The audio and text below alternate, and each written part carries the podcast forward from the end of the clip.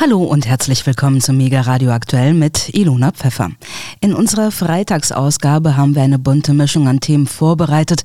Beginnen möchte ich aber mit dem Thema Schule. Zugegeben, das ist bei mir ein paar Jahre, um nicht zu sagen Jahrzehnte her, aber an meine Schulzeit kann ich mich eigentlich ganz gut erinnern. Die ersten paar Klassen hatte ich noch in meiner Heimat Kasachstan absolviert, dann kam der Umzug nach Deutschland. Am Anfang war es schon eine große Herausforderung, man kommt in ein neues Land, alles ist hier anders und die Sprache kann man auch nicht. Zum Glück habe ich relativ schnell Deutsch gelernt und die Startschwierigkeiten überwunden und konnte ohne irgendwelche Klassenstufen wiederholen zu müssen ein ganz ordentliches Abitur ablegen. Klar gab es hier und da Probleme, auch mit Mitschülern oder Lehrern, die ich nicht so mochte, aber insgesamt glaube ich, dass ich Glück gehabt habe, gerade auch als Migrantin, die Anfang der 90er Jahre nach Deutschland kam. Wir erinnern uns, in dieser Zeit machten Nachrichten über brennende Asylantenheime Schlagzeilen, die fremden Fremdenfeindlichkeit war auf ihrem Höhepunkt. Wenn ich mich recht entsinne, betraf das vor allem Ostdeutschland. In Baden-Württemberg, wo ich in einem solchen Heim lebte und zur Schule ging, habe ich damals keine solchen Angriffe mitbekommen und auch in der Schule keine rassistische Diskriminierung erlebt. Und damit komme ich zum eigentlichen Thema rechtsextremistische Vorfälle an Schulen. Dazu begrüße ich jetzt meinen Kollegen Michael Kiesewetter. Hallo Micha. Hallo Ilona. Micha, ganz Deutschland war erschüttert, als im April Lehrer einer Schule in Brandenburg in einem zunächst anonym verfassten Brandbrief die Zustände an ihrer Schule anprangerten. Sie schrieben von Hakenkreuzen und Hitlergrüßen, von rechtem Gedankengut bei Schülern und Lehrern, der Ausgrenzung und Einschüchterung von Andersdenkenden und Mobbing gegenüber Mitschülern mit Migrationshintergrund und davon, dass ein Teil der Lehrerschaft wegschaut, während der andere Teil in dem Bemühen gegen den Rechtsextremismus in der Schule vorzugehen und Schüler, die Opfer von Rassismus und Diskriminierung werden, zu schützen, eine große Ohnmacht fühlen. Was ging dir durch den Kopf, als du davon hörtest? Dachtest du, das sei vermutlich ein Einzelfall oder dass so etwas überall passieren kann oder gar nicht mal so selten ist? Du kennst das Leben in Deutschland ja einiges länger als ich. Ja, das stimmt. Äh, also äh, was an dieser Schule äh, passiert ist, ist ja auch wirklich krass. Ich äh, habe mir schon gedacht, dass das äh, ja, sagen wir mal, nicht jetzt an der Tagesordnung ist, aber durchaus dann doch mal häufiger passieren könnte in Deutschland. Ich habe mich jetzt auch noch mal ins Detail eingelesen. Es ist ja dann bekannt geworden, dass es sich um die Oberschule in Burg im Spreewald handelte. Als Redelsführer fungierte dort eine Gruppe von zehn bis zwölf Schülern, die den Ton angaben. So berichteten die Lehrer. Um diese Gruppe offenbar rechtsorientierter Schüler scharre sich ein breiter Kreis von Mitläufern. Der Mainstream sei ganz klar rechts. Täglich würden die wenigen Migranten an der Schule mit rassistischen Sprüchen belegt.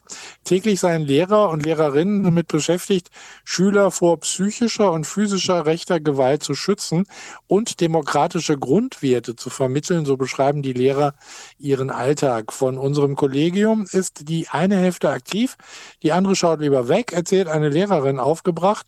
Sie und ein Kollege schildern einen weiteren Vorgang, der deutlich macht, was sie umtreibt. Als ein Lehrer einen Schüler des Klassenraums verweist, ruft dieser angeblich lautstark Arbeit macht frei. Der Lehrer fordert die Schulleiterin später auf, den Vorfall zur Anzeige zu bringen. Passiert ist zunächst allerdings nichts. An diesem Montagabend habe die Schulleiterin dann allerdings doch angekündigt, den Vorfall zur Anzeige bringen zu wollen. Viele Lehrer der Schule fühlten sich mit den Problemen des alltäglichen Rechtsextremismus alleingelassen. Was eigentlich selbstverständlich sein sollte, wird zu einem Spießrutenlauf, sowohl für Lehrkräfte als auch für Schüler, die demokratische Werte vertreten, schreiben die Verfasser in einem offenen Brief weiter. Manche Lehrer hätten abends Angst, allein zu ihrem Auto zu gehen. Wer sich positioniere, müsse mit Konsequenzen rechnen. Im Winter hätten einige Lehrer Hakenkreuze im Schnee auf ihren Autos gefunden. Sie vermuten, dass die Täter aus dem Kreis der Schüler stammen, die versuchen, den Ton zu bestimmen. Aber auch Schüler, die sich als Linke zu erkennen geben, würden beleidigt und bedroht. Und sie seien klar in der Minderheit. Im Kollegium gäbe es Lehrer, die ausländischen Schülern sehr verschlossen und mit Vorurteilen begegnen würden.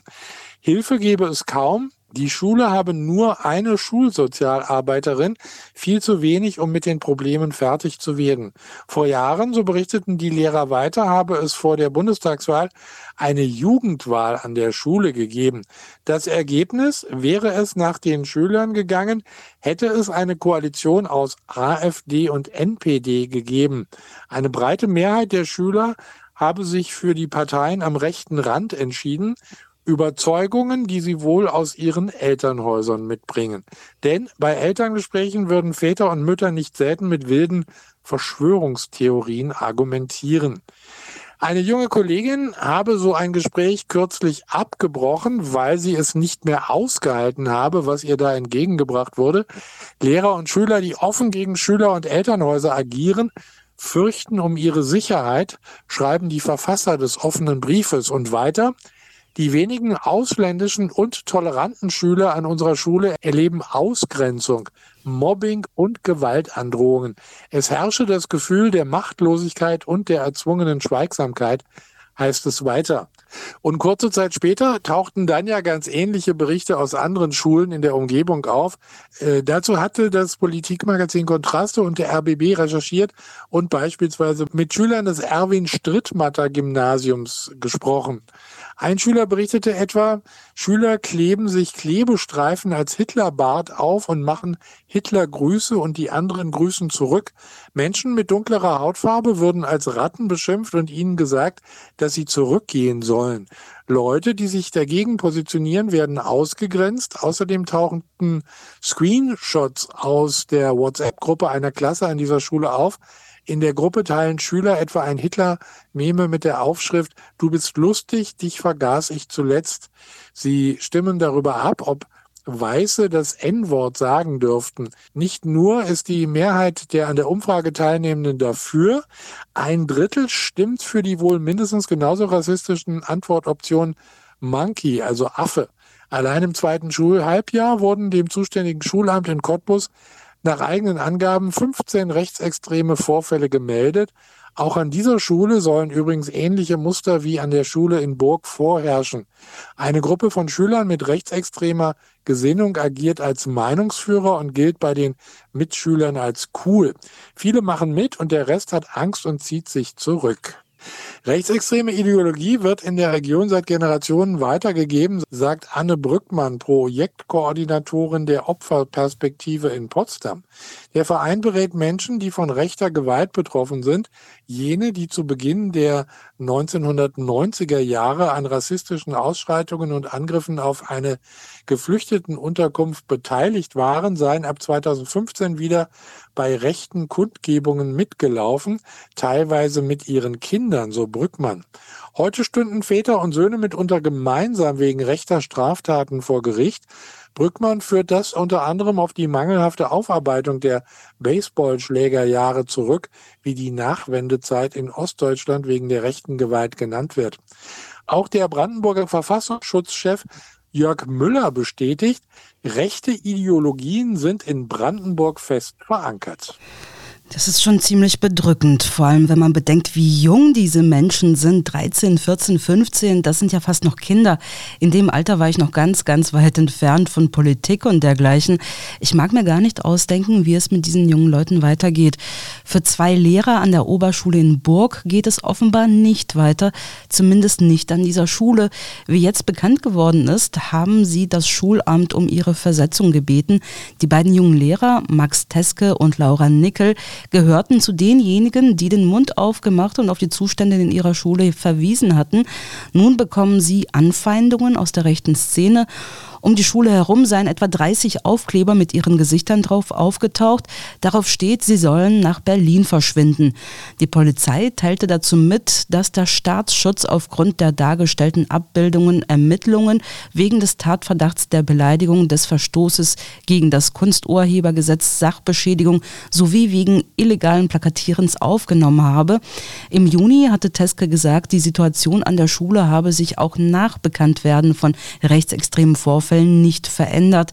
Das Kollegium sei nach wie vor tief gespalten. Lehrkräfte grüßten ihn und seine Kollegen zum Teil nicht mehr. Zudem erzählte Teske, dass sie wegen ihres Engagements auch mit Übergriffen rechneten. Tja, nun also wollen die beiden engagierten Lehrer die Schule verlassen. Ein ganz trauriges Zeichen, wie ich finde.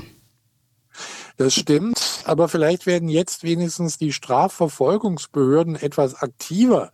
Denen wird ja des Öfteren nachgesagt, auf dem rechten Auge blind zu sein. Ein Urteil gegen einen bekannten Rechtsextremisten ist gestern in Halle gefallen. Das dortige Amtsgericht verurteilte Sven Liebig zu einem Jahr und sechs Monaten Haft ohne Bewährung wegen zwei Fällen von Volksverhetzung und einem Fall von Beleidigung. Außerdem muss Liebig 1000 bzw. 500 Euro Schadenersatz an zwei Nebenkläger zahlen und die Kosten des Verfahrens tragen. Seit 2014 veranstaltet Liebig regelmäßig Demonstrationen, viele davon auf dem Marktplatz in Halle. Der Prozess gegen den aus Merseburg stammenden Rechtsextremisten war Mitte Mai eröffnet worden. Gegen den Rechtsextremisten laufen seit Jahren mehrere Verfahren vor verschiedenen Gerichten. Seit Ende März ist ein Urteil gegen ihn unter anderem wegen Verleumdung von Personen des politischen Lebens und Volksverhetzung rechtskräftig. Das Landgericht Halle hatte ihn Ende Oktober 22 zu zehn Monaten Haft auf Bewährung verurteilt. Außerdem muss Liebig 250 Stunden gemeinnützige Arbeit leisten. Ja, immerhin, dass jemand tatsächlich verurteilt wird, hört man ja leider selten. Micha, so langsam können wir uns ja auch schon auf das Wochenende freuen und diese ja zum Teil bedrückenden Nachrichten vielleicht dann auch mal hinter uns lassen. Was machst du bei diesen sommerlichen Temperaturen am Wochenende? Also am liebsten wenig, aber äh, überwiegend ein bisschen auf dem Balkon sitzen und vielleicht ein äh, kaltes Getränk in der Hand und äh, nichts tun. Das wird wohl am einfachsten sein.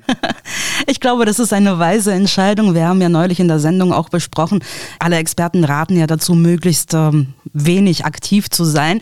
Dem werde ich äh, mich nicht anschließen. Ich werde jetzt gleich nach der Sendung aufs Fahrrad steigen und mit meinem Freund eine Radtour an die Ostsee machen, mit Camping natürlich. Das habe ich in Deutschland noch nie gemacht und bin schon echt gespannt, wie das wird. Zumindest wettertechnisch soll es ganz gut werden. Äh, klar wird es heiß. Morgen sind hier in Berlin 35 Grad angesagt und auch im Rest von Deutschland soll es richtig heiß werden. Aber laut Wetterprognosen drohen uns wohl zumindest keine Orkanböen und Gewitter. Das würde sonst ganz schön ungemütlich werden auf dem Rad oder im Zelt. So wie in der vergangenen Nacht im Süden Deutschlands. Ich habe gelesen, Wetterexperten hätten für den Südwesten Deutschlands sogar die höchste Warnstufe ausgerufen. Erwartet wurden Windgeschwindigkeiten von bis zu 140 kmh, Starkregen mit bis zu 40 Litern auf einen Quadratmeter und Hagel mit einer Kerngröße von 5 Zentimetern und mehr. Ich hoffe, die Menschen in den betroffenen Gebieten haben das Unwetter gut überstanden. Ich habe ja selbst Verwandtschaft in Baden-Württemberg, hatte aber noch gar keine Gelegenheit nachzufragen. Was ich aber gelesen habe, ist, dass die Wetterextreme wie Hitze, Dürre und Hochwasser einerseits zunehmen, die Mehrheit der Landkreise in Deutschland aber überhaupt nicht dafür gerüstet ist. Das hat eine Befragung vom Norddeutschen, Bayerischen und Westdeutschen Rundfunk sowie des äh, Recherchenetzwerks Korrektiv ergeben. Von insgesamt 329 Verwaltungen gibt demnach gut die Hälfte an, dass die erforderlichen Schutzmaßnahmen in den kommenden Jahren vermutlich nicht finanziert werden könnten. Ein weiteres Drittel geht davon aus, dass die Finanzierung nur für einige Maßnahmen reichen werde. Jetzt will die Politik den Missständen entgegenwirken. Dafür hat Bundesumweltministerin Steffi Lemke gestern das sogenannte Klimaanpassungsgesetz im Kabinett vorgestellt. Angesichts der sich häufenden Wetterextreme müsse Deutschland vorsorgen. Die Ministerin sagte dazu, mit Risikovorsorge, die weiter als bisher in die Zukunft blickt, können wir nicht nur Schäden abmildern, sondern auch die Lebensqualität in der Stadt und auf dem Land erheblich verbessern. In dem Entwurf heißt es unter anderem, dass für jede Gemeinde und jeden Kreis ein integriertes Klimaanpassungskonzept aufzustellen sei von den Landkreisen und kreisfreien Städten, die an der Umfrage teilnahmen, hat mit 26 Prozent demnach bislang nur etwa ein Viertel ein solches Klimaanpassungskonzept, in dem Klimarisiken und Anpassungsstrategien festgehalten werden. Bei weiteren 22 Prozent ist ein Konzept in Arbeit. Bei den Maßnahmen gegen die Folgen des Klimawandels wurde vor allem die Anpflanzung dürreresistenter Baum- und Pflanzenarten genannt. In 65 Prozent der kreisfreien Städte und Landkreise wurde dies bereits umgesetzt. Um der zunehmenden Hitze zu begegnen, begrünten 55 Prozent ihre Region durch Bäume, 48 Prozent setzten auf Begrünung von Fassaden und Dächern. Vor dem Bau von Gebäuden soll außerdem geprüft werden, ob dort Überschwemmungen drohen könnten. Bei der Flutkatastrophe vom 14. auf den 15. Juli 2021 waren zum Beispiel allein in Rheinland-Pfalz mindestens 136 Menschen ums Leben gekommen. Im benachbarten Nordrhein-Westfalen starben 49 Menschen. Im rheinland-pfälzischen Dernau waren nach Angaben der Stadt rund 90 Prozent aller Menschen von der Flut betroffen. Der Deutsche Städtetag unterstützt das Vorhaben der Umweltministerin. Es ist gut, dass der Bund mit dem Gesetzentwurf das Erstellen von Klimaanpassungskonzepten in den Mittelpunkt seiner Politik stellt, sagt der Hauptgeschäftsführer Helmut Dedi der DPA. Der Städtetag verwies dabei auf die Notwendigkeit erheblicher Investitionen und forderte mehr Unterstützung. Bund und Länder schätzen den Finanzbedarf für Klimaanpassungsmaßnahmen in Ländern und Kommunen bis 2030 auf insgesamt 55 Milliarden Euro und den Personalbedarf für die Umsetzung auf 16.200 Stellen, sagte Dedi. Mit den bestehenden Förderprogrammen ist es unmöglich, die nötigen Maßnahmen flächendeckend umzusetzen. Bund und Länder müssen deshalb mehr Verantwortung übernehmen. Ja, für den aktuellen Hitzesommer werden die Pläne wohl keine Rolle mehr spielen, aber vielleicht ja in der Zukunft, damit sich die Bilder vom Ahrtal nicht wiederholen. Ja, und mit dieser vorsichtig optimistischen Note will ich dich, lieber Micha, jetzt aber in das wohlverdiente Wochenende entlassen. Erhol dich schön auf deinem Balkon, genieße einen schönen kalten Drink und ich wünsche dir einfach, dass du das bestmöglich sozusagen überstehst und nicht nur überstehst, sondern auch genießt. Es war mir wie immer eine Freude. Danke dir für das Gespräch. Das gebe ich so gerne zurück. Ich wünsche dir auf alle Fälle viel Spaß an der Ostsee und das Ganze mit dem Fahrrad. Und weiter geht's mit diesem Thema. Leben wir in einer Matrix aus Geld, Anpassungsdruck, Regierungen und politischen Interessen? So manch kritischer Zeitgenosse kann sich dieses Eindrucks nicht verwehren. Ein Buch, das Ende des Jahres 2022 im Klarsicht Verlag erschienen ist, will Licht ins Dunkel bringen.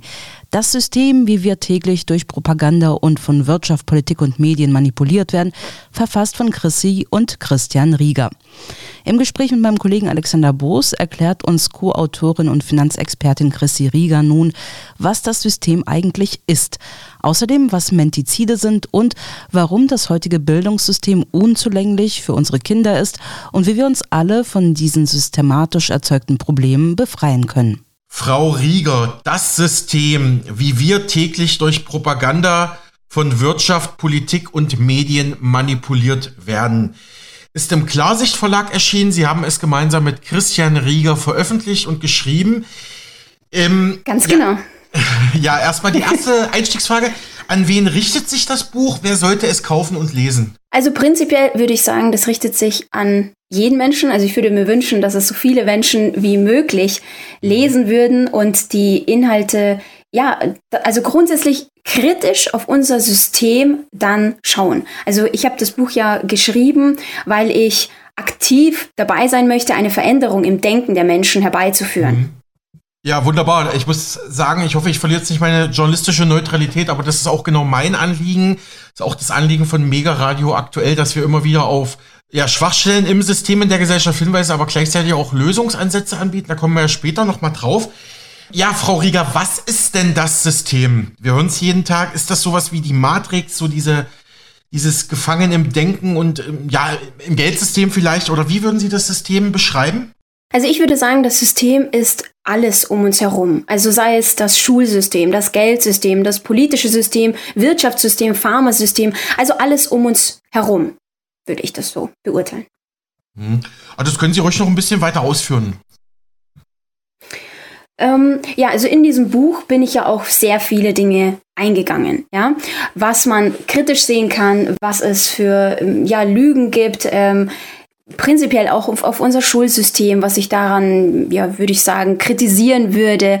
Alles, ich würde sagen, so dieses Gesamtsystem darauf ausgerichtet, Lüge und Wahrheit zu verdrehen. Aber im Nachhinein kommt sehr oft heraus, was die Wahrheit oder sagen wir mal, was die Realität zu dieser Zeit gewesen ist, was aber die Menschen dann meistens zu dem äh, ja, ähm, aktuellen Zeitpunkt dann nicht mehr interessiert, weshalb das immer wieder in Vergessenheit gerät.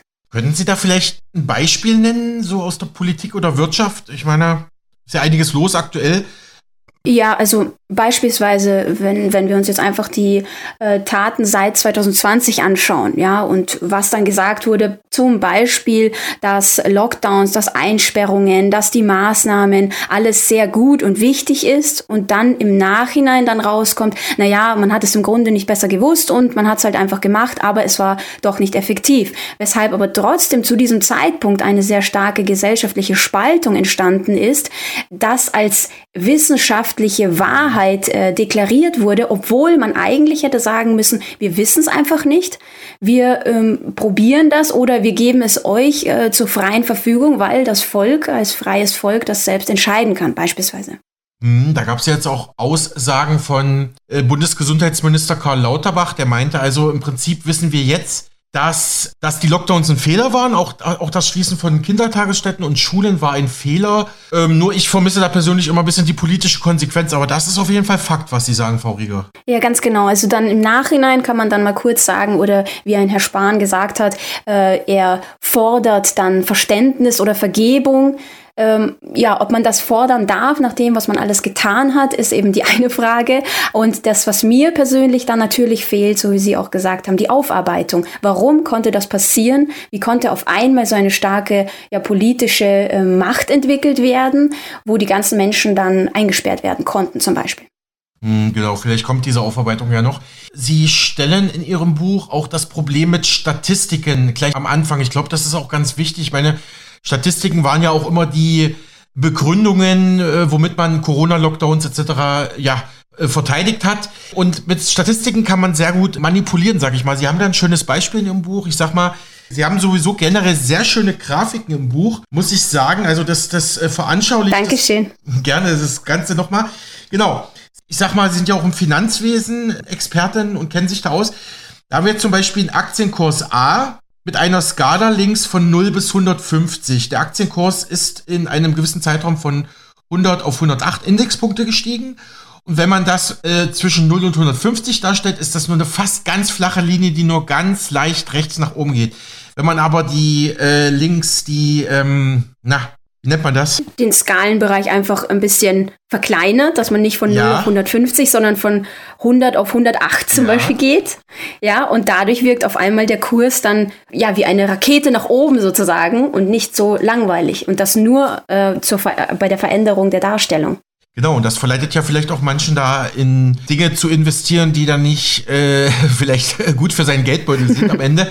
Im Prinzip hat man das ja im Prinzip auch so mit Corona gemacht. Ne? Man hat ja zum Beispiel gesagt, okay, wir nehmen jetzt in die Statistik mit rein die positiven Tests, wobei immer schon klar war, eigentlich auch vom Mainstream und Schulmedizin-Seite, okay, ein positiver PCR-Test ist noch lange keine Infektion und noch lange keine Erkrankung mit Symptomen. Ne? Und trotzdem wurden alle Positivtests, die ja teilweise auch fehlerhaft waren, muss man ja sagen, immer wieder in die Gesamt-Corona-Statistik hineingenommen, mit, mit denen man da am Ende, oder mit der man ja am Ende dann auch wieder Lockdowns, die wir ja wissen, nicht ganz so effektiv waren, rechtfertigen konnte. Ne? Mhm, ganz genau.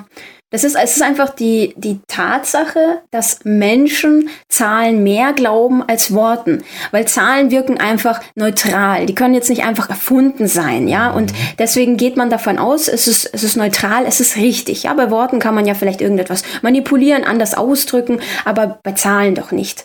Ähm, ja, und das Problem ist nur, dass man eben, wie wir vorher jetzt gerade besprochen haben, bei der Darstellung und Auswertung, also wie man überhaupt die Ergebnisse bekommt, da hat man so viele Möglichkeiten der Manipulation, ähm, wenn wir uns zum Beispiel auch ein, ein aktuelles Beispiel anschauen, dass ähm, die Wetterkarte von Deutschland, da gab es ja auch immer so, die ist zum Beispiel ganz in, also gelb, orange oder rot. Und dann war sie eben orange und dann kurze Zeit später war sie ganz rot. Dabei hat man aber gesehen, dass rechts die, äh, also beispielsweise die Temperatur, war dann zum Beispiel von 15 Grad bis 30 Grad zum Beispiel rot, der rote Bereich. Also ist nur die Anzeige rechts anders geworden. Es hatte nichts damit zu tun, dass wirklich, also zur Rechtfertigung des Klimawandels, da wirklich das Wetter Deutschland so dermaßen erhitzt hat. Aber die Darstellung allein hat gereicht, dass die Menschen gesagt haben, oh, es ist jetzt äh, von gelb auf orange auf rot, also es wird immer schlimmer innerhalb des Jahres. Da gab es jetzt auch am 5. Dezember eine Meldung in der Frankfurter Allgemeinen Zeitung der FAZ, unter der Überschrift Wokeness in Großbritannien, selbst Zahlen sind politisch. Und da wird tatsächlich gesagt, naja, äh, also im Prinzip haben da Studierende äh, von einem Wirtschaftswissenschaftsstudiengang in England kritisiert, es gebe zu viele Zahlen und Formeln in der, äh, ja, in der Ökonomie. Ich meine, aber das ist ja Ökonomie. Und dann gibt es ja auch immer wieder Debatten, ja, Zahlen werden ja dem arabischen, die kommen ja aus dem arabischen Kulturkreis und das wäre auch kulturelle Aneignung, wenn wir rechnen würden. Also diese ganze, ja, verrückten Debatten, die wir heute sehen, dass dieser Kulturkampf, wie es manche beschreiben, also selbst Zahlen werden jetzt zu politischen Dingen gemacht. Ich weiß nicht, wie Sie darauf blicken. Ja, also ich sehe das auch so. Also wie man zum Beispiel sagt, früher war die Religion ja viel mächtiger und viel stärker und man hat es begründet, ja, das ist der Wille Gottes. Jetzt inzwischen sind es die Zahlen, es ist so die Wissenschaft, weil wir sind ja viel moderner, wir sind ja so klug. Ich persönlich würde sagen eher desinformiert, deswegen glauben wir ja nur der Wissenschaft und Experten und diese ja angeblichen Daten, wie auch immer sie gesammelt wurden, wie auch immer sie verdreht werden, ähm, ja, können eben gefälscht, manipuliert werden, aber sie werden akzeptiert und sie werden aber auch benutzt, um etwas Bestimmtes zu begründen. Ich muss Sie doch mal loben. Ich fand Ihr Buch war eine sehr gute Zusammenfassung, also ein sehr gutes Kompendium, könnte man sagen, von Dingen, die aktuell schieflaufen, sogar noch am Ende mit einem Lösungsansatz Kapitel. Das fand ich sehr gut. Ich will jetzt mal ein paar Punkte raus. Dankeschön. Gerne. Ich will jetzt mal ein paar Punkte rausgreifen, Frau Rieger. Erste Frage, was ist ein Mentizid? Wieso spielen Mentizide eine so große Rolle in der heutigen Zeit, auch in Bezug auf Propaganda? Also der Mentizid ist ja die Zerstörung des klaren Verstandes, also durch Manipulation, Gehirnwäschetechniken. Und es hat sich herausgestellt, dass die körperliche Folter weit nicht so effektiv ist wie die psychische Folter. Und bei uns ist es ja auch so, also wo man vielleicht früher einfach nur einen kleinen Radius äh, hatte von am Abend um 8 Uhr Fernseh schauen, ist es ja inzwischen so, dass wir zum Beispiel ein Smartphone Tag und Nacht eigentlich mit uns rumtragen und äh, ständig also so Pop-ups bekommen, Nachrichten, also Influencer und und dauernd wird uns also Tag und Nacht irgendwelche Fakten serviert. Und es das heißt ja auch derjenige, der die Macht über Presse und Radio hat, ist dann im Grunde auch der Herr des Geistes und könnte eine ganze Gesellschaft umformen, also das Denken der Gesellschaft. Und deswegen meiner Meinung nach definitiv die Zerstörung des klaren Verstandes ein Thema, was wir auch beachten müssten, was wir mal in unser Denken äh, mit einbringen könnten. In Ihrem Buch liest man, je mehr ein Mensch verängstigt ist, desto eher schließt er eine Versicherung ab. Oder man kann es ja auch analog sehen, desto eher holt er sich die Corona-Impfung ab oder desto eher vertraut er oder wählt eine Partei, die vielleicht nicht politisch das Beste für ihn im Sinn hat. Was bedeutet dieser Satz? Also prinzipiell ist ja die Angst eine entscheidende Rolle. Also wenn wir in die Vergangenheit schauen, dann spielt die Angst immer eine Rolle, um die Gesellschaft eben verängstigt in eine gewisse Richtung zu drücken. Und so wie Sie jetzt gesagt haben, zum Beispiel bei der Versicherung. Also wenn wir das Beispiel nehmen, wenn der Versicherer dir eine Statistik zeigt und sagt, äh, schau mal die Vergreisung von Deutschland. Ja, ich habe eine Statistik mit äh, Werten, wie die Bevölkerung in 40 Jahren aussieht. Also allein da sollte man dann aufhorchen und denken, woher soll jemand wissen, wie die die Bevölkerung in 40 Jahren ausschaut, wussten wir 1980, wie die Bevölkerung jetzt aussehen wird. Gerade jetzt zum Beispiel zu Zeiten der Pandemie, wo die Fertilitätsrate gerade sinkt. Mhm. Und äh, ja, aber gut, anscheinend weiß man das in 40 Jahren. Das ist eine Statistik, der kann ich dann trauen. Ich bekomme Angst und der Versicherungsgeber sagt mir dann, deswegen brauchst du eine Versicherung, weil wer weiß, ob die Rente dann ausreicht und so weiter. Du siehst ja, es werden immer mehr Ältere und ähm, genau deswegen brauchst du diese Versicherung. Und aus Angst schließe ich dann zum Beispiel diese Versicherung Ernährung ab. Ich persönlich denke, Angst ist ein großes Thema und sehr viele Menschen haben auch jetzt Angst, auch die, die kritisch denken, weil sie eben das Ganze sehen. Aber meiner Meinung nach zum Beispiel kann man die Angst auch genauso umformen und in ähm, aktiv werden machen lassen. Also das heißt die Angst vor dem, was für Möglichkeiten man hätte, die man auslässt, wenn man einfach in ein passives Verhalten reinfällt. Hm, so eine Aktivität transformieren, könnte man vielleicht sagen. Ne? Hm, das ist ein sehr guter Ansatz, Frau Rieger. Sie zitieren im Buch auch CSU-Politiker Horst Seehofer. Das hat er mal tatsächlich so gesagt. Ähm, genau das sei das Prinzip der Technokratie. Man gibt bereits vorher vor, was das Ergebnis sein soll. Und vorgeblich wissenschaftliche Studien werden in Auftrag gegeben, um eine bereits bestimmte, vorher getroffene politische Entscheidung zu rechtfertigen. Also im Prinzip die Studien segnen nur noch das ab, was eh schon politisch oder wirtschaftlich entschieden ist. Aber Studien sollten ja eigentlich wissenschaftlich immer ergebnisoffen sein, oder liege ich da falsch?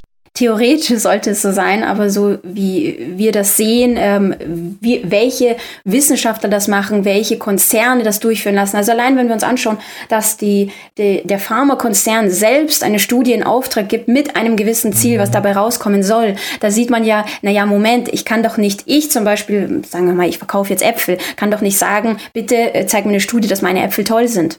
Ja, aber ja. naja, so ist es und deswegen ist es nicht neutral und äh, definitiv dann nicht äh, realitätsnah. Schönes, schönes Beispiel. Ich glaube, auch diese einfachen Beispiele sind es immer, die das Problem im, im Kern treffen.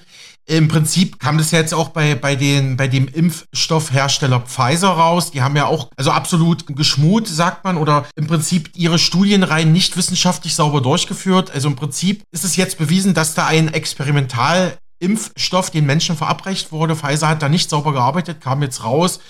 Ja, das kann man ja auch so sehen, weil davor gab es ja viele Studien von Pfizer selber, die gesagt haben, ach, das ist, das ist ein ganz toller Impfstoff und also Corona-Impfstoff. Ja, und jetzt, jetzt bröckelt dieses Narrativ immer mehr, ne? Ja, ganz genau. Und man, man hat diese Möglichkeit oder, oder ein Pharmakonzern hat diese Möglichkeit, durch eine Notzulassung das dann so zu machen, dass eben nicht gleich alles veröffentlicht werden muss, dass er dann nicht haftbar gemacht werden kann. Und im Grunde muss man sagen, ist das der Optimalfall, weil ja, dann lässt du einfach mal äh, schauen, was passiert. Lässt einfach mal laufen, weil du musst ja dafür dann im Grunde nicht haften. Und das ist genau das Problem. Und da müssen natürlich die Menschen dann selbst entscheiden, möchte ich jetzt das testen, weil ich weiß ja selber, dass es nicht lang genug getestet wurde, möchte ich das jetzt testen oder nicht. Aber es wurde die ganze Zeit dargestellt natürlich, dass du keine Testperson bist, sondern es wurde ja schon äh, ein paar Wochen getestet und dann passt es schon.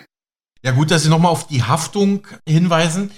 Äh, Frau Rieger, Sie schreiben weiter mit Ihrem Co-Autoren, die öffentliche Meinung werde gesteuert und es wird mit Kampfbegriffen gearbeitet, Verschwörungstheoretiker, Schwurbler, Covidiot, Leugner. Was können Sie dazu sagen? Ja, so genau das ähm, ist ja im Grunde die Meinungsmache. Also dieses Schubladendenken, was ähm, eingetrichtert wird. Wenn man sich anschaut, dass über 90 Prozent der Menschen, also so wurde das mal grob geschätzt, passiv sind. Also das heißt, sie möchten einfach nur ihre Ruhe haben oder so, wie man gesagt hat, ich möchte einfach zur Normalität zurückkehren und äh, zu den Normalen gehören. Wenn jetzt aber die Politik plus Influencer und alle möglichen Menschen, die um dich herum sind, sagen, dass wenn du das und das denkst oder dir Informationen von dem und dem einholst, dann bist du sonst was, ja, dann möchte ich natürlich da nicht dazugehören. Also verhalte ich mich relativ passiv und äh, vor allem lasse ich diese Begriffe in mein Denken rein. Sagen wir mal, ein Verschwörungstheoretiker, dieser Begriff wurde auch irgendwann neu erschaffen ja. und damit verbinde ich bestimmte Dinge. Ja, also der Begriff Verschwörungstheoretiker soll tatsächlich von der CIA, also vom US-Geheimdienst CIA erfunden worden sein, nachdem nach dem ominösen Attentat auf John F. Kennedy viele Leute Fragen gestellt haben. Und da wurde gesagt, wer das in Frage stellt, dass das ein Einzelattentäter war, der sei ein Verschwörungstheoretiker. So kam dieser Begriff in die Welt. Frau Rieger, was ist Ihre Meinung oder Ihre Analyse nach Propaganda früher und heute? Und warum ist Edward Bernays dabei eine wichtige Figur? Also im Grunde kann man sagen, Propaganda ist ähm, ist die, der Fakt sozusagen seine Meinung zu verbreiten, also mit dem Ziel, die öffentliche Sichtweise zu formen. Und ähm, früher, zum Beispiel beim, während des Nationalsozialismus, hat man beispielsweise den bedingungslosen Führerkult geformt, mhm. ja, auch durch Propaganda eben. Und jetzt sagt man eigentlich, in Deutschland gibt's doch sowas gar nicht, ja, das ist nur im geschichtlichen Kontext und vielleicht in anderen Ländern, aber bei uns gibt's ja sowas nicht, das macht ja keiner mehr. Ja, und Edward Bernays, das ist der Erfinder der modernen Propaganda, also die bewusste und intelligente Manipulation der Massen. Also nicht, dass man jetzt sagt, zum Beispiel, ich sage jetzt die ganze Zeit, äh, rot ist gut, rot ist gut, rot ist gut, und dann am Ende äh, sagen Sie jetzt, ah ja, rot ist gut. Das wird ein bisschen ähm, bewusster gemacht, indem ich zum Beispiel eine schöne Statistik oder Studie hinlege und sage, schau mal, rot, guck mal, das wurde getestet und es ist richtig gut. So, jetzt natürlich, wenn es noch ein Experte untermauert, dann ist im Grunde die eigene Meinung meistens bei den, also bei der Mehrheit der Menschen dadurch auch geformt.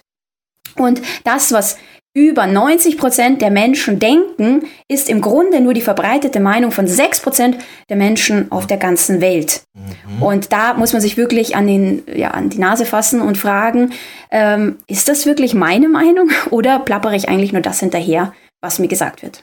Interessanter Fakt, Dankeschön dafür, das wusste ich gar nicht.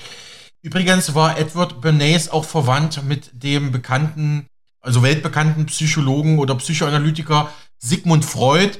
Und es wird immer wieder vermutet, dass er da auch sozusagen die psychologischen und psychoanalytischen Lehren von Freud einfl einfließen lassen hat. Weil klar, wer die Psyche des Menschen versteht, weiß, wie er tickt und wie man ihn manipulieren kann. Außerdem in ihrem Buch, neben Bernays oder Bernays, äh, ist auch Gustave Le Bon genannt mit seinem Klassiker Psychologie der Massen. Was können Sie zu dem Standardwerk sagen? Gustave Le Bon zeigt, wie beeinflussbar und gefährlich eigentlich die Masse ist. Also nur im psychologischen Sinn, weil äh, es ist nicht damit gemeint, dass jetzt zum Beispiel auf einem Marktplatz jetzt ein paar Leute einkaufen gehen und zufällig an einem Ort sind, sondern es ist wirklich, dass eine Masse im psychologischen Sinn entsteht, wenn sie einen bestimmten Anreiz haben, sich irgendwo zum Beispiel zu versammeln oder einen bestimmten, eine gemeinsame Ansicht haben. Ja, und er sagt selbst, dass selbst die friedlichsten Menschen in einer Masse sind zu den grausamsten Taten fähig, also sogar zur Opferbereitschaft, was ein einzelner Mensch so nicht machen würde. Ja, und ähm, das ist mhm. aus diesen Gründen, weil sie einfach ja enthemmt sind, weil die Gruppe für sie denkt, fühlt und handelt und das eben anders als jetzt eine Einzelperson. Und deswegen sagt er beispielsweise, ist auch ein Anführer notwendig, der dann vernünftig denkt, weil die Masse nur gefühlsgeleitet denkt. Und wir haben das ja auch gesehen seit 2020, also das Covid-Beispiel, dass prinzipiell keine vernünftigen Diskussionen mehr möglich sind. Warum gab es Ihrer Analyse nach eine Gleichschaltung vieler großer Konzerne in der Corona-Zeit? Also Sie, Sie schreiben es ja im Buch, dieses, diese, ich nenne es mal Peaks-Kampagne, so IKEA hat aus seinem Slogan äh, Impfen reingenommen, zum Beispiel, ich weiß jetzt gar nicht mehr genau, aber zum Beispiel McDonalds hat ja den Spruch, äh, wir lieben es. Und ich glaube, die haben daraus gemacht, wir lieben Impfen, ne? So, so mal als, als ja, Genau. Das haben ja tausende Firmen mitgemacht. Warum? Ja, das, waren wirklich mehr, mehr als 150 äh, große Unternehmen. Im Grunde haben ihre kompletten Slogans geändert, wie eben äh, McDonald's, wie Sie gesagt haben, oder äh, KitKat war ja auch so, have a break, have a peaks. Also äh, ja, solche Sprüche. Und man muss sich sagen, leider ist es so, dass heutzutage sich die Meinung der Menschen nicht eben durch Eigenrecherche bildet, sondern das Gehirn ist so gesteuert, dass nicht unbedingt die Realität die Wahrheit sein muss. Und die Wahrheit formt sich darüber, darüber, dass ähm, das immer wieder wiederholt wird. So, das heißt, ich, mhm. ich stehe auf und ich schaue zum Beispiel irgendwie eine Zeitung an und da steht es. Dann schaue ich äh, irgendwo, wird mir eine Werbung gezeigt und da steht es. Dann schaue ich auf, auf irgendeinen Influencer, da steht es im Radio. Der Politiker, der Wissenschaftler, der Experte und äh, in den Medien sprechen natürlich nur die Experten, die dieselbe Meinung haben. Ja, und dadurch formt sich bei mir diese Wahrheit. Also deswegen prinzipiell wurde das auch äh, eingeführt, dass alle eigentlich das Gleiche sagen. Gleichschaltung mhm. von allen möglichen, die in der Öffentlichkeit sprechen dürfen. Mhm. Wie blicken Sie auf Fake News, Frau Rieger? Also ich würde auch sagen, das ist eine, eine Form des äh, Framings und alles, was eigentlich kritisch und oftmals auch sich als Wahrheit bestätigt hat, ist einfach in diesem Kontext, also in, in dem Zeitpunkt, wo das nicht veröffentlicht werden darf, sind es Falschinformationen, wird zensiert, wird nachgegangen und wieder einmal der Mensch, der eigentlich im Grunde nicht fähig ist, sich selber eine Entscheidung zu machen und äh, deswegen dann zum Beispiel Faktenchecker braucht, die einem sagen, was sind Falschinformationen und was darf ich glauben und was nicht. Mhm. Warum sind Whistleblower wie Wikileaks-Gründer Julian Assange oder der frühere NSA-Mitarbeiter Edward Snowden so wichtig? Also Whistleblower sind ja im Grunde eigentlich nur Aufdecker. Also sie äh, enthüllen die Wahrheit und machen eben gerade die Theorie zur Wahrheit. Und deswegen ist es eben auch wichtig, weil viele Dinge vor der Öffentlichkeit dann geheim gehalten werden und äh, dann diejenigen zum Beispiel wie ähm, Julian Assange dann geheim gehaltene Dokumente einfach veröffentlicht haben und die, den Menschen einfach einen eigenen Eindruck geben konnten. Deswegen sind sie wichtig, aber gleichzeitig zeigen sie natürlich auch, wenn dann Konsequenzen drohen, dass es gefährlich ist, wenn du so etwas machst. Überlegst dir zweimal. Ja, ja, stimmt, da haben Sie recht. Frau Rieger, die Beeinflussung, Sie hatten es schon eingangs angesprochen, Die Beeinflussung von Kindern durch Schule, Gesellschaft, Fernsehen etc. spielt an mehreren Stellen im Buch eine große Rolle. Sie schreiben dazu, wir, also wir als Gesellschaft konditionieren uns selbst und unsere Kinder. Auch den Rape of Mind erklären Sie. Vielleicht fangen wir damit mal an. Also Konditionierung, Rape of Mind, ähm, was bedeutet das für Laien quasi? Also prinzipiell konditionieren bedeutet ja nur, dass man sich selber auf einen, ähm, ja, sich etwas eingewöhnt, sage ich mal. Also ähm, genau, wie zum Beispiel der Pavlovsche Hund, den ich da auch erwähnt habe, wo dann der Hund sozusagen jedes Mal, wenn er Essen sieht, dann auch die Glocke ertönt und er dann ähm, eben das verbindet. Also das heißt, er muss das Essen gar nicht sehen, sondern es reicht die Glocke und schon hat man sich darauf konditioniert. Und genauso kann man ja auch Kinder konditionieren mit Belohnungssystemen oder sonst was. Und äh, genau, und bei Kindern spreche ich überwiegend auf den Faktor Schule natürlich und natürlich geben die Eltern auch das Wissen so weiter, wenn man eben sagt, jetzt beispielsweise seit 2020, das und das ist wichtig, dann nehmen das die Kinder natürlich auch so hin und machen das einfach. Und deswegen entstehen dann beispielsweise solche Waschzwänge, die die Kinder dann entwickelt haben. Schule beschreiben Sie als Abrichtungs- oder Schule kritisieren Sie als Abrichtungseinrichtung und starres Bildungssystem. Äh, viele prominente Geistesgrößen der Geschichte, zum Beispiel Thomas Mann oder Albert Einstein, hatten trotz schlechter Schulnoten später Großes geleistet für die Menschheit, muss man ja sagen, haben sich verewigt in der Geschichte. Sie haben auch ein schönes Bild dazu in Ihrem Buch. Und zwar sieht man da ein paar noch frei denkende Kinder vor einer Schule. Darauf steht System. Und der Lehrer sagt zu denen, ihr müsst euch ändern, um in das System zu passen. Und ein Kind daraufhin, warum können wir das System nicht an uns anpassen? Und tatsächlich denselben Gedanken hatte ich als Schüler auch. Und ich habe mir gedacht, okay, das, die Schule geht ja eigentlich gar nicht auf die individuellen Talente der Einzelnen ein, sondern du musst ja, also alle werden normiert und, und ja, aber, aber das System ist doch für Menschen geschaffen. Warum ist das so? Ich meine, mittlerweile weiß ich es, warum es so ist. Da stehen auch Interessen dahinter, aber ja, wie sehen Sie das? Ja, eben ganz genau, so wie Sie am Anfang gesagt haben, die, die Abrichtung. Denn, also ich sag mal so prinzipiell, also das Problem, würde ich sagen, ist zum Beispiel, was wird wie gelehrt. Also die Inhalte, da sind wir uns, denke ich mal, einig. Es ist viel politische Korrektheit, wenn wir uns allein geschichtliche Daten anschauen. Es ist nicht immer das, was der ja, vergangenen Realität entspricht. Und das Prinzip äh, wie es gelernt wird, ist eben meistens durch auswendig lernen. Der Lehrer als äh, Chef zum Beispiel, der äh, Meinungsgeber und wenn du meistens eine andere Meinung hast, hast du entweder das Thema verfehlt oder hast dann eben eine schlechtere Note, wenn du eben dem Lehrer dann auch nicht gefällst. Ähm, ja, und die Eigenständigkeit fällt mehr und mehr weg. Und gleichzeitig haben wir dieses Narrativ, die Schule macht dich klug. Also das heißt, wenn du sie nicht besuchst, hüte dich davor, weil dann kannst du nichts im Leben erreichen. Und gerade wie Sie genannt haben, sogenannte Querulanten sind sehr erfolgreich geworden. Und ich würde sogar sagen, sehr viele Menschen sind wegen der Schulbildung nicht erfolgreich geworden. Und es ist einfach, wir bekommen sehr viel oberflächliches Wissen, also zum Beispiel ich selber ähm, hatte damals beim Abitur Chemie-Leistungskurs und wir haben dann den Zitronensäure-Zyklus lernen müssen, wo ich jetzt keine Ahnung mehr habe, was das ist. Ich habe es schnell auswendig gelernt. Und ähm, ich sage mal so, wenn ich äh, in, in Richtung Chemie nichts mehr mache, dann ist das wirklich nur oberflächliches Wissen, was mir für die Zukunft nichts bringt. Wohingegen den Kindern das, wie unser System wirklich funktioniert, also zum Beispiel dieses Buch, wenn, wenn ihnen das mhm. gelehrt werden würde, dann würde unser System nicht mehr funktionieren, weil wir kritische Menschen ausbilden würden, die Dinge hinterfragen. Aber das ist so nicht beabsichtigt. Ja, es gibt so ein paar Ausreißer, die dann vielleicht anders denken, die werden dann abgestempelt als äh, ja, Querdenker, obwohl Einstein gesagt hat, Querdenken ist wichtig, damit wir an eine Lösung kommen. Sonst denken wir immer gleich. Ähm, aber prinzipiell ist das eben gerade das, ähm, ja, das Schema, dass wir, dieses Einheitsschema, wie Sie gesagt haben, dass nicht die individuellen äh, Bedürfnisse gefördert werden. Also ich sage das auch ganz gerne, äh, warum muss zum Beispiel eine Ente lernen zu klettern und zu tauchen, aber kann niemals fliegen? Und äh, genauso ist es eben bei uns. Und deswegen denke ich mir einfach, es ist so gemacht, damit dieses System so funktioniert. Ähm wie könnte man das Problem mit der, mit der Schulbildung lösen? Haben Sie da irgendwie Ansätze?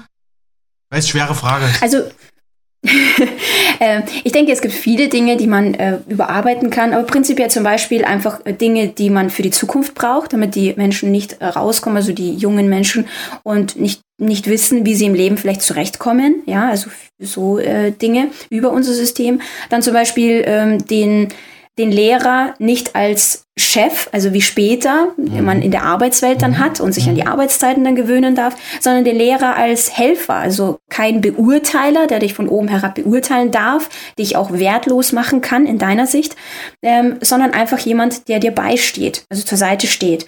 Ähm, auch dieses Einheitsschema wegzumachen, sondern individuelle Förderung. Ähm, ich denke, das allein schon wäre eine große Hilfe, dass die, also die jungen Menschen aus der Schule kommen und dann auch ja, wissen, was ist denn überhaupt meine Leidenschaft? Was kann ich denn gut? Man weiß nur, ah ja, da warst du schlecht, da warst du einigermaßen okay, ja, dann kannst du vielleicht in dem Fach irgendwas weiter studieren oder wie auch immer.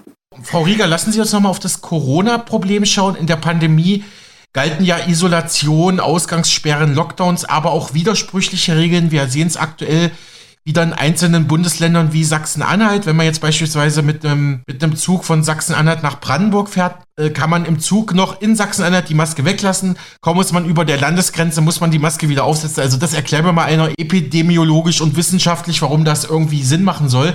Das Ganze wirkt natürlich, wie Sie schreiben in Ihrem Buch, auf auch auf die Psyche der Menschen. Da sind wir dann wieder bei der Propaganda und dem Mentizid. Ähm, wie, hat das, wie hat das System Ihrer Analyse nach die Pandemie vielleicht für andere Ziele benutzt und warum diese widersprüchlichen Regeln? Will man damit Menschen zermürben? Ja, also ganz genau so würde ich es auch sagen. Also durch eben Isolation, eingetrichterte Wahrheiten, Drohungen gleichzeitig und vor allem eben diese Demonstration von Allwissenheit. So, ja, der Experte, der hat es jetzt mhm. gesagt, jetzt ist das wichtig. Und, oh, okay, ja, jetzt ist das wichtig, hat er ja gesagt, ja. Und also im Grunde wird der Verstand nur gebrochen eines Menschen, weil man weiß ja gar nicht. Also es, es gab ja Zeiten, da wusste man ja gar nicht, darf ich jetzt rausgehen und wie viele Kilometer darf ich jetzt rausgehen? Ähm, Kriege ich dann eine Strafe? Darf ich überhaupt gehen oder darf ich nur laufen? Also zum Sport rausgehen. Ähm, das ist, das ist ja wirklich, äh, was das mit dem Verstand macht, das kann man sich ja gar nicht vorstellen. Und was am, am Ende dabei rauskommt, ist eigentlich nur Apathie und passives Verhalten und dieser Drang, ähm, nur eine Lösung zu wollen ja, und äh, nichts mehr zu hinterfragen. Man macht einfach alles, weil man will ja wieder in die Normalität und sie versprechen es einem ja. Nächste Woche wird der Lockdown auf, aufgehoben. Okay, übernächste Woche. Na gut, in einem Monat. Und die ganze Zeit hat man so, okay, okay, ich mach's ja, dann, dann wird es aufgehoben. Und dann passieren dann solche Dinge wie, dass die Grundrechte einfach mal kurz, ja, ein paar weg sind, dass äh, Gesellschaftsschichten gegeneinander aufgestachelt werden, dass dann beispielsweise die heilbringende Injektion äh, sich äh, ja mehr als die Hälfte reinjagt. Ja, solche Dinge passieren dann, weil Menschen einfach nicht mehr selber, würde ich sagen, denken. Es gab ja auch die Aussage von RKI-Chef Wieler, der hatte gemeint, diese Regeln müssen befolgt werden, die dürfen nicht in Frage gestellt werden. Und da fragt man sich ja. schon, welche Vorstellung von Wissenschaft der Mann hat. Aber gut, Corona und die Pharmaindustrie wird ja von vielen Kritikern als eine Art unheilige Allianz beschrieben. Wie blicken Sie auf Big Pharma? Jetzt zu dieser Zeit haben wir gesehen, die Big Pharma, das war ja das, wo man aufgesehen hat, wo man gesagt hat, bald, bald haben sie die Lösung. Und das ist natürlich die Injektion, was anderes gibt es nicht. Ähm, ja, und im Grunde dann jetzt sieht man ja auch, dass sie dann mit Preisen überschüttet wurden und äh, ja, also ja. komplett so die, die heilige Instanz, die uns eigentlich immer nur die Lösung bringt.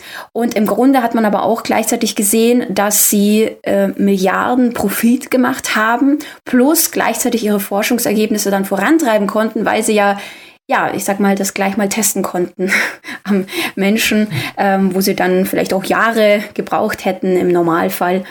Also äh, prinzipiell hat man sie sehr stark hervorgehoben. Ja. Mhm.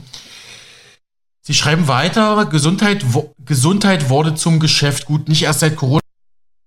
Kritischer Punkt. Im Prinzip bin ich auch ein Befürworter, dass man sagt, lass doch die Ärzte bezahlen. Gut, äh, ist schwierig, ne? Manchmal kann der Arzt auch nichts mehr machen, aber dass man vielleicht so einen Grundsalär macht und dann guckt, ähm, je weniger Patienten der Arzt kommt, vielleicht desto mehr Geld verdient er. Ne? Es, es gibt ja so, so, so Gedankenexperimente. Auf jeden Fall ähm, will man ja keine gesunden Menschen, sondern ständig kranke Patienten in unserem heutigen Pharmasystem, die dann sozusagen als Dauerabonnenten von der Pharmaindustrie versorgt werden können. Ja, was hat es damit auf sich, Frau Rieger? Also im Grunde muss man ja immer fragen, was ist ja eigentlich der wirkliche Antrieb, zum Beispiel einer Pharma? Ist es Geld oder die Gesundheit? Weil eigentlich verbindet man ja mit Pharmaindustrie diejenigen, die uns gesund halten. Das Einzige, was eben im ja, Interessenskonflikt steht, ist, dass kranke Menschen natürlich profitbringender ist, sind. Also wenn jetzt die Intention ja, von mir als Pharmakonzern wäre, alle Menschen der Welt nur äh, komplett gesund zu machen, ja, also mhm. ihnen zu zeigen, wie man mit Vitaminen, gesunden Lebensstil, sportlich äh, sozusagen eine bessere Gesundheit erschafft, naja, dann würde ich dementsprechend sehr viele Kunden auch verlieren. Und ähm, ja, man sagt eben, du gibst ihnen zum Beispiel ja. Medikamente, gleichzeitig haben diese vielleicht noch Nebenwirkungen und da brauchen sie dann wieder andere Medikamente. Ja, mhm. und die Ursache im Grunde würde ich jetzt so sagen, ist äh, sehr oft auch egal, sondern das Symptom wird da behandelt.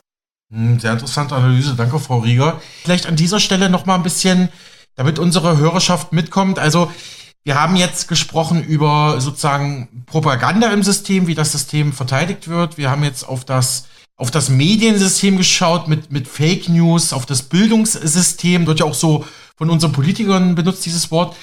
Jetzt haben wir das Gesundheits- und Pharmasystem, ja, und ähm, im Prinzip sind das alles Teilaspekte von dem großen ganzen System, könnte man ja sagen. Oder wie würden, würden Sie es auch so ausdrücken? Ja, genau. Also im Grunde sehen wir überall somit das Gleiche, wie ich am Anfang gesagt habe, dass Lüge und Wahrheit eigentlich verdreht wird. Ob wir uns jetzt Pharma-Lügen anschauen oder ähm, ja, jetzt gerade seit 2020 oder Kriegslügen, egal wo wir hinblicken. Äh, Frau Rieger, Sie selbst sind ja in der Ukraine geboren und ich glaube in relativ jungen Jahren nach Deutschland gekommen. Mit, genau. dem, mit dem Hintergrund Ihrer ukrainischen Her Herkunft. Obwohl, das kann ich eigentlich auch im Sender hier sagen. Ich hatte übrigens im Sommer gemeinsam mit einem Berliner Referenten für Sozialpolitik, also ein Sozialrechtsexperte, der auch wirklich das Herz am rechten Fleck hat, Robert Trittin, ich glaube, der wird es dann auch später hören. Grüße an der Stelle. äh, mit ihm gemeinsam haben wir auch eine ukrainische Flüchtlingsfamilie mit einer Wohnung versorgt hier in Ostberlin in der Nähe, wo ich wohne. Also ähm, ich habe da auch ganz, ganz kleinen Teil dazu beigetragen, dass da ein bisschen Leid gelindert wird. Ich will mich da auch gar nicht, ich habe da, nur, da nur ein bisschen mitgemacht. Die, die Hauptlast lag bei, bei Robert vor allem. Ja, wie blicken Sie denn erstmal auf Kriege insgesamt und natürlich auch auf den Ukraine-Krieg? Ich weiß nicht, ob Sie da vielleicht auch familiär oder so betroffen sind. Und natürlich, welche politischen Interessen sehen Sie dahinter? Warum wird vor allem dieser Krieg ja auch schon mit einer deutlichen Propaganda begleitet, ne? wie auch jeder andere Krieg leider? Mhm. Fangen wir mal grundsätzlich an. Also nach dem Zweiten Weltkrieg gab es ja ein Gewaltverbot der Vereinten Nationen. Ja, also nur die, nur die fünf Siegermächte hatten ja dementsprechend ein Vetorecht. Also prinzipiell können wir sagen, in unserer Welt gibt es ein Gewaltverbot, ja, dass, dass wir nicht uns gegenseitig einfach angreifen. So, und diesmal, also Krieg herrscht ja im Grunde, kann man sagen, äh, jährlich irgendwo, aber diesmal war es ja viel, viel wichtiger, ja, das kann man sich ja schon mal fragen, warum das auf einmal sehr wichtig ist und andere Kriege, ja, die haben wir jetzt irgendwie gar nicht mitbekommen. Und auch hier gab es natürlich diese zwei Lager. Also einerseits äh, Russland, die ihre Grenzen schützen möchten und ähm, in der Ukraine auch der Putsch, der Regierungswechsel und dann auch gleichzeitig ein, ein Richtungswechsel Richtung Westen. Man möchte Souveränität, man möchte jetzt ähm, dahingehend gehören, äh, eigene Entscheidungen treffen, und gleichzeitig ähm, schwebt dann natürlich im Hintergrund, wie beeinflusst wurde aber dann auch gleichzeitig dieses Land. Also das heißt, wir haben wieder zwei Lager, zwei Meinungen. Und ich persönlich äh, bin dahingehend betroffen, dass ich natürlich in, in der Ukraine geboren wurde und dort ähm, ja eine Zeit lang auch aufgewachsen bin und meine, ein Teil meiner Familie auch dort noch lebt. Also auch zum Beispiel mein Vater. Und das ist dann schon äh, etwas, was einen dann trifft. Das ist dass es dann ähm, auf einmal so nahe ist, weil sonst sind Kriege natürlich immer weit weg. Und man macht sich dann natürlich auch Sorgen, was, was da los ist. Und ähm, ja, aber prinzipiell sehe ich das trotzdem nicht so, dass es mich äh, jetzt, sage ich mal, zur westlichen Meinung hinzieht, nur weil es jetzt sozusagen um die Ukraine und deswegen ignoriere ich sonst alles, was es an ja, Hintergründen gibt. Denn ich finde, unterm Strich ist äh, nur das Fazit, dass Menschen sterben. Ja, und dass es auch eine große Umverteilung gibt. Also zum Beispiel, äh, ja, auch ukrainische Böden aufgekauft werden oder Europa wirtschaftlich zerstört wird und im Grunde auch zum Beispiel der Great Reset dann auch vorangetrieben wird, wie wir gesehen haben, wie ein Klaus Schwab zum Beispiel gesagt hat, dass mhm. es ähm, ja eine große Krise, eine kreative Zerstörung geben wird, äh, warum auch immer er das 2020 genau wusste. Ähm, ja, und das alles hat ja natürlich mit reingewirkt und gleichzeitig spaltet es wieder die Menschen und so weiter. Also ich finde, prinzipiell würde ich mich niemals auf eine Seite schlagen und sagen, ja, der hat aber recht, deswegen ist ein Krieg gerechtfertigt. Mhm. Denn ich denke mir, kein einziger Krieg ist irgendwie gerechtfertigt. Mhm. Mit Ernst Wolf sprach ich auch jüngst hier beim Mega Radio aktuell über sein neues Buch zum äh, World Economic Forum, Weltwirtschaftsforum von Klaus Schwab, Weltmacht im Hintergrund das im gleichen Verlag Klarsicht erschienen ist, wie auch Ihr Buch. Ich glaube auch im selben Zeitraum, Dezember 2022. Mhm, genau. Ich weiß nicht, haben Sie es gelesen und was kritisieren Sie äh, am WEF und Klaus Schwab? Aber Sie haben es eigentlich schon gesagt, aber vielleicht noch mal ein paar Worte. Ja, also mit Herrn Wolf, äh, da sind wir ja auch im Austausch und machen regelmäßig auch Interviews dazu. Also prinzipiell wurde das Weltwirtschaftsforum ja von Klaus Schwab gegründet, auch schon lange her, 1971. Da muss man sich ja auch überlegen, wie lange eigentlich äh, jemand so einen großen Einfluss überhaupt haben kann. Und äh, das hat sich einfach etabliert als so, ja, Dreh- und Angelpunkt des gesamten Weltgeschehens. Und Sie sagen selber, das ist ja nur eine Diskussionsplattform, da treffen sich eben die Großen und Mächtigen und im Grunde ist da ja sonst nichts dabei. Ähm, aber ich persönlich habe zu kritisieren, dass sie einfach mehr und mehr Einfluss haben und prinzipiell zu viel Einfluss dafür, dass es ja eigentlich nur ein Treffpunkt ist. Aber merkwürdigerweise gerade dieses Buch zum Beispiel von Klaus Schwab, The Great Reset, dann äh, gefühlt eins zu eins eigentlich umgesetzt wird von den Regierungen. Finanziert wird äh, ja der WEF von, von Partnern und öffentlichen Zuschüssen und wie gesagt, und treibt einfach den, diesen großen Umbruch, den sich ein Klaus Schwab ja eigentlich wünscht, die vierte industrielle Revolution, nur voran.